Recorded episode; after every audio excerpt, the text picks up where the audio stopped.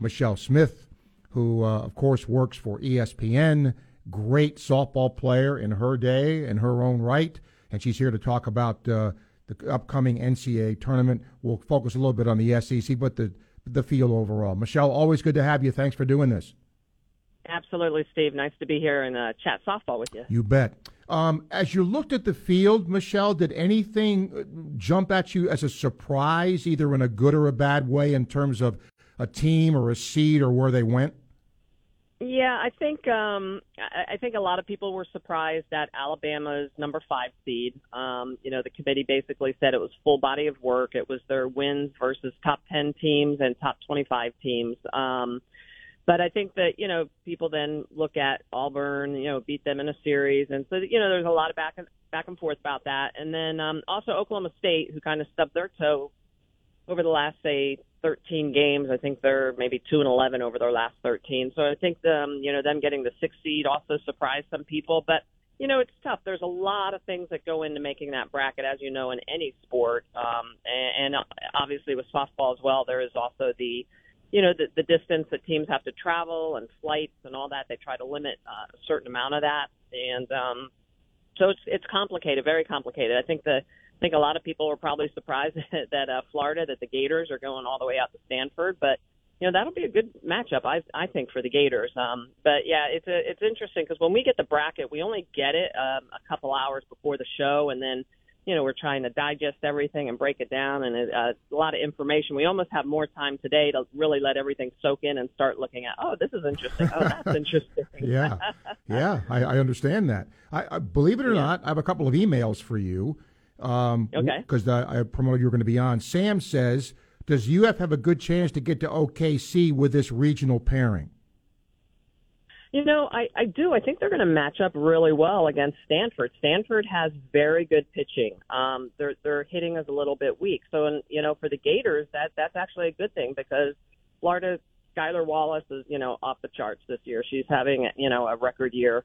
Um, and then you know Kendra Falby and Charla Echols. So you know if, if the Gators can score runs, I think they're going to be in a good position. They just now have to limit the free passes. You know if Elizabeth Hightower can have a strong showing, limit free passes, keep the ball in the yard, um, you know, I think there's opportunity for the Gators to go out there and, and make some noise um, at Stanford.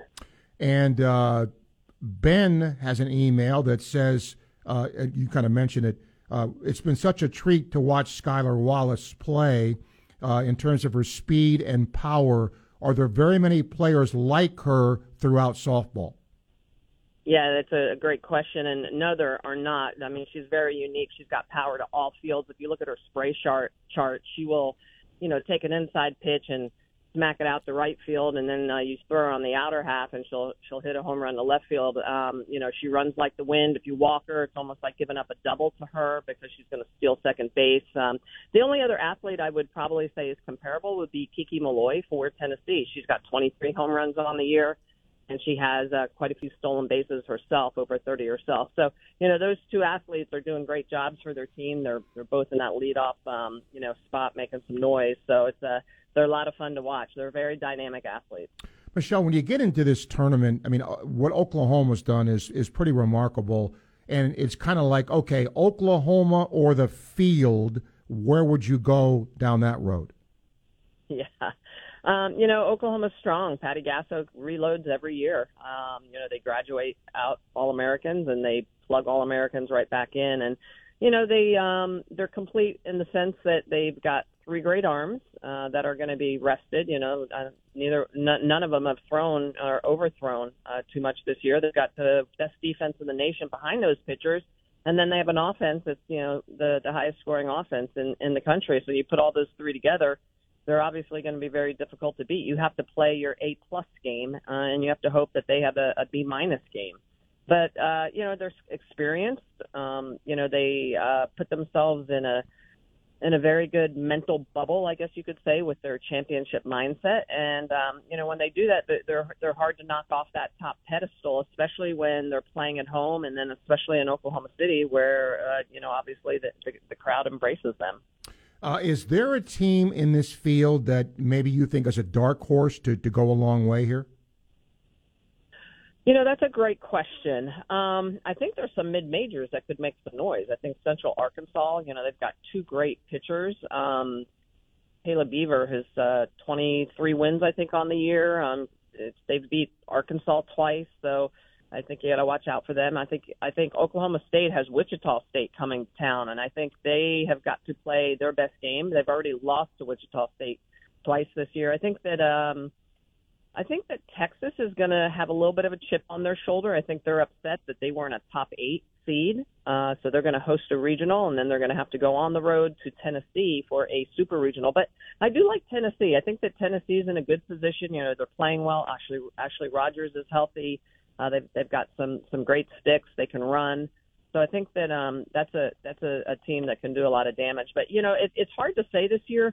Last year we had three unseeded teams make it to the Women's College World Series. Right. Uh, I, I think that that's also a possibility that we could get some unseeded teams this year too, because there's just been so much parity throughout the country this year. Um, so it is going to be interesting. It, it, you've got to play really good softball, and, and I think it's kind of limiting expectations and focusing on execution. And, and if the team the teams that execute are going to be the ones that punch their ticket to Oklahoma City. Michelle Smith with us uh, from ESPN talking college softball, and of course, the field now set for the upcoming NCAA tournament.